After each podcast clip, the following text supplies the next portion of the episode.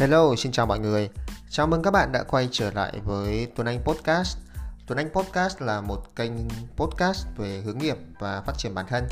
Các bạn có thể nghe Tuấn Anh Podcast vào tối thứ tư hàng tuần trên Spotify hoặc là trên Apple Podcast nhé. Và đây là số đầu tiên mình làm về một chủ đề mới hoàn toàn, đó là chủ đề về tâm lý học trong tìm việc và làm việc. Trong số đầu tiên thì mình muốn chia sẻ về những cái tâm lý khi mà chúng ta ra một cái quyết định liên quan tới nghề nghiệp.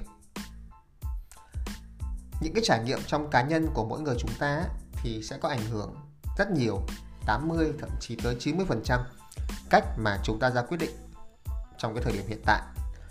Và mình muốn chia sẻ với các bạn một cái vấn đề để có thể giúp cho các bạn ra quyết định liên quan đến nghề nghiệp tốt hơn hoặc là ít nhất các bạn có thể thấu hiểu hơn những cái quyết định của người khác nếu thấy rằng những cái quyết định đó nó không có giống ý mình cho lắm.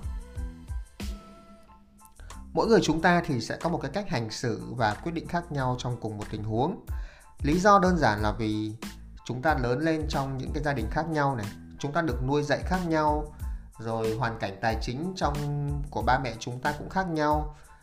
Gia đình chúng ta theo đuổi những cái giá trị sống khác một bạn lớn lên ở Hà Nội nó khác, một bạn lớn lên ở Thanh Hóa sẽ khác. Tất cả những cái điều này á, nó tạo nên những cái bài học khác nhau và mang tính riêng biệt cho mỗi người. Chính những cái trải nghiệm nó riêng biệt như vậy thì nó sẽ tác động tới cái cách mà chúng ta hành xử và chúng ta ra quyết định ở trong cuộc sống.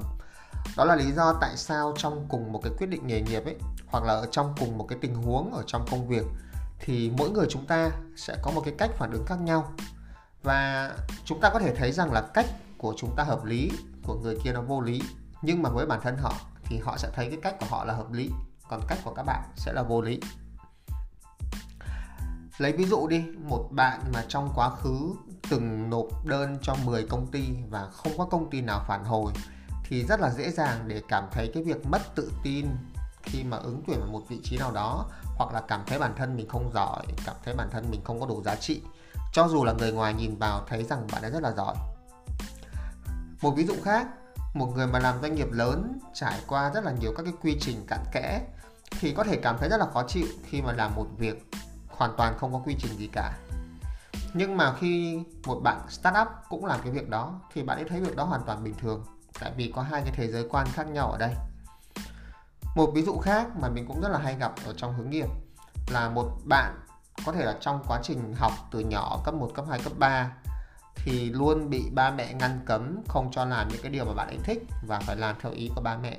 Thì bạn này có thể gặp rất là nhiều cái khó khăn trong việc ra quyết định theo đuổi công việc gì hoặc là quyết định có học hay làm theo một cái điều gì đó hay không. Rất nhiều các cái trải nghiệm tương tự như vậy mà mình gặp được trong các cái buổi về tư vấn hướng nghiệp. Sẽ có những người mà làm những công việc mà bạn không biết và ngược lại, bạn làm được những việc mà họ không có biết làm. Bạn sẽ có những cái mục tiêu để phấn đấu khác với lại những người bạn của bạn, khác với bản thân mình. Có người thì sẽ phấn đấu vì tiền, có người phấn đấu để tìm ra được đam mê, có người phấn đấu đóng góp cho xã hội, rất nhiều các cái mục tiêu khác nhau.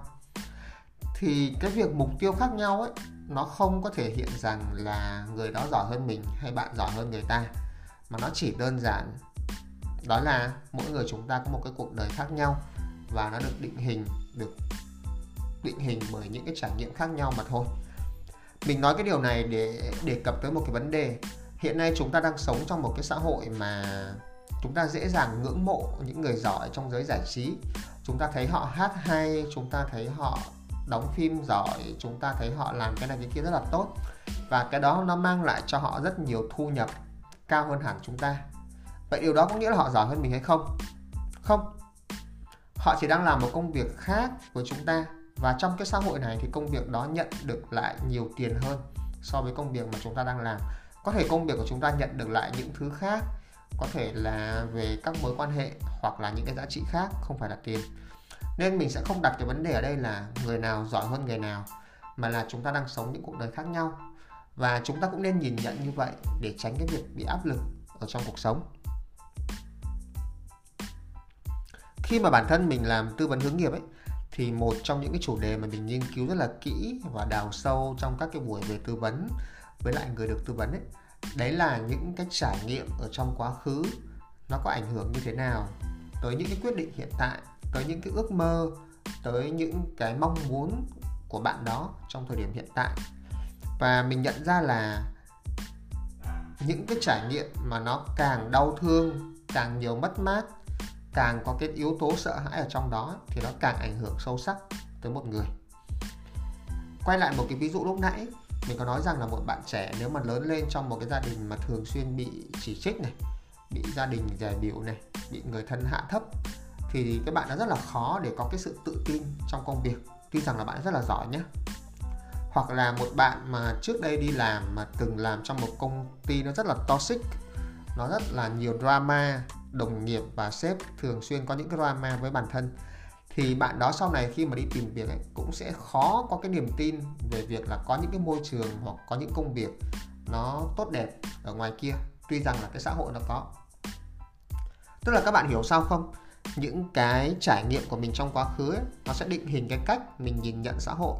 Mình sống trong một cái quá khứ mà quá nhiều tăm tối thì mình sẽ thấy cái xã hội này nó tăm tối như vậy nhưng mà thực tế xã hội đâu có như vậy đâu, đúng không? Xã hội vẫn có những thứ tốt đẹp hơn mà. Hay là một ví dụ khác, một người mà họ từng thất nghiệp hoặc là họ từng hết tiền thì họ sẽ biết trân trọng hơn những cái trải nghiệm, họ sẽ biết cố gắng hơn, họ sẽ làm OT nhiều hơn, họ dành nhiều thời gian hơn làm bán mạng cho công việc. Có rất nhiều bạn sẽ thắc mắc là tại sao có những người họ đam mê công việc đến như vậy? Tại sao họ luôn luôn phải làm phải làm phải làm. Thì nếu mà bạn đặt bản thân mình vào họ, bạn hiểu hơn câu chuyện quá khứ của họ, thì có thể là bạn sẽ tìm ra lý do. Cái vấn đề ở đây là sẽ không có cái cách nào để chúng ta thực sự có được cái trải nghiệm bằng việc là chính chúng ta trải nghiệm ở trong cái hoàn cảnh đó. Quay lại với cái câu chuyện thất nghiệp, đói khổ lúc nãy đi. Bạn có thể nghe podcast của mình hay là bạn nghe ai đó hoặc là bạn đọc sách bạn nghe người ta nói rằng họ rất là đói, họ rất là khổ, họ trải qua cái thời gian thất nghiệp kinh khủng như vậy. Thì nó cũng chỉ mới dừng lại ở cái mức là chúng ta nghe hoặc là chúng ta đọc thôi. Còn bạn phải thực sự trải nghiệm mình ở trong hoàn cảnh đó thì nó mới có thể tác động sâu sắc tới bản thân bạn được. Những cái trang sách, những cái bài viết về cái việc đói khổ ấy, nó không thể nào bằng cái việc bạn trải qua cái cảm giác là cái ngày mai không biết lấy đâu ra tiền để đóng tiền nhà hoặc là hôm nay mình thay vì mình ăn một cái phần 20 ngàn, mình phải ăn cái gì đó 5 ngàn thôi để mình tiết kiệm, mình có tiền ăn của ngày mai. Khi bạn ở trong cái hoàn cảnh như vậy thì tự nhiên bạn sẽ có những cái tác động sâu sắc và chính những cái tác động đó nó sẽ ảnh hưởng rất là nhiều tới những cái quyết định của bạn ở trong tương lai. Chính vì vậy mình nghĩ ở đây có một cái bài học, đấy là nếu có cơ hội thì có những cái trải nghiệm, nếu trải nghiệm được chúng ta nên trải nghiệm. Và những cái trải nghiệm đó nó sẽ là bài học cho chúng ta trong tương lai. Và mình hay nói là nếu trải nghiệm được sớm thì chúng ta học được sớm. Lấy ví dụ ở đây nhé uh, ờ, trẻ con á, người lớn thì thường rất là hay thương trẻ con và không cho bạn đó cái cơ hội vấp ngã. Giống như kiểu là cứ đi kè kè bên cạnh khi nào mà thấy bạn đó chuẩn bị ngã một cái là sẽ đỡ luôn và không kịp ngã.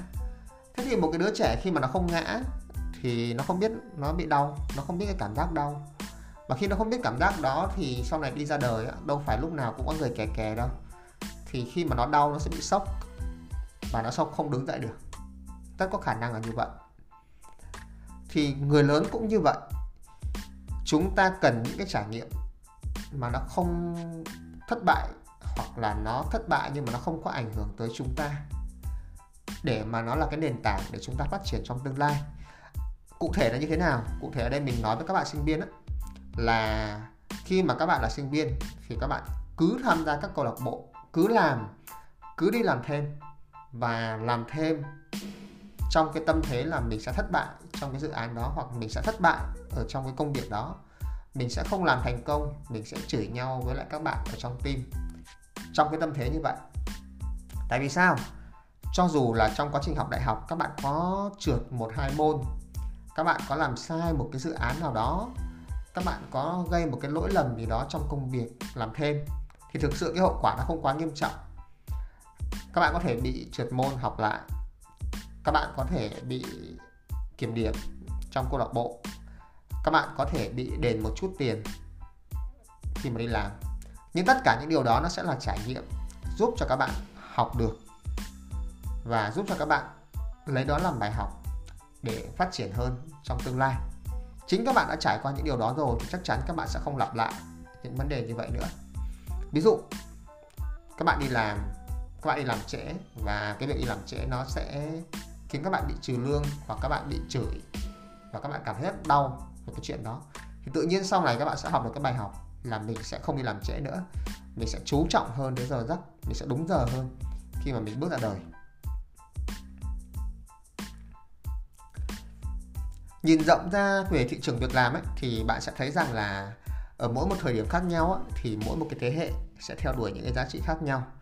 Và những cái quyết định nghề nghiệp của mỗi người ấy, nó sẽ được định hướng bởi những cái trải nghiệm của người đó trải qua trong cái thời gian họ lớn lên đặc biệt là những năm đầu trưởng thành.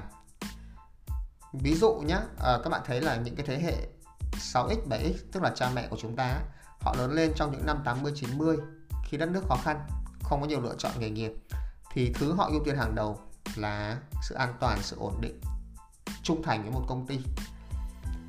Trong khi là thế hệ Gen Z chúng ta lớn lên đó, với đầy đủ mọi thứ rồi nên là chúng ta tìm kiếm những cái công việc mà nó thỏa mãn đam mê này đúng sở trường và được trải nghiệm. Đấy là lý do tại sao mà thay vì tranh cãi bảo là ba mẹ không hiểu con con không hiểu ba mẹ thì chúng ta hãy đặt mình vào hoàn cảnh của ba mẹ mình và hiểu tại sao ba mẹ lại khuyên như vậy và hãy nói với ba mẹ rằng tại sao thời nay bọn con lại như vậy? Bọn con lại khác với ba mẹ như thế? Để ba mẹ hiểu. Tại mình nếu mình không nói thì ba mẹ sẽ không hiểu. Cái ý cuối cùng mình muốn nói trong số podcast ngày hôm nay á đấy là khi mà các bạn xét tới sự thành công của một người trong nghề nghiệp thì bạn nên tính cả cái thời điểm mà họ làm cái công việc đó. Sẽ có những người làm cùng một việc chung một công thức chung một cách làm nhưng mà vào mỗi một thời điểm khác nhau thì họ sẽ tạo ra những cái giá trị khác nhau. Ví dụ nhé trong 5 năm trước khi mà cái việc uh, thương hiệu cá nhân chưa có phát triển chưa có tiktok chưa có các cái nền tảng mạng xã hội như hiện nay thì lúc đó chỉ cần đơn giản là bạn biết viết bạn mở một cái trang blog bạn mở một cái fanpage bạn chăm chỉ viết là bạn đã nổi rồi giống như cái cách mình nổi chẳng hạn. Nhưng mà ở thời điểm hiện tại á thì giữa muôn vàn rất là nhiều người làm nội dung nếu nội dung của bạn nó không sáng tạo, không hấp dẫn, không có xen lẫn một chút drama hay là cái gì đó thì rất khó để nổi lên. Tức là cùng một việc, nhưng mà ở từng thời điểm, nó sẽ cho ra kết quả khác nhau. Điều này có nghĩa là sao? Khi mà bạn học về thành công của một người á, thì hãy chú ý xem là họ phát triển ở giai đoạn nào. Cái giai đoạn đó nó đang giống như giai đoạn của các bạn hay không? Để chúng ta có thể đối chiếu. Tại vì nếu nó không giống thì những cái lời khuyên của họ chỉ mang tính tham khảo thôi, chứ nó không thể nào áp dụng hoàn toàn được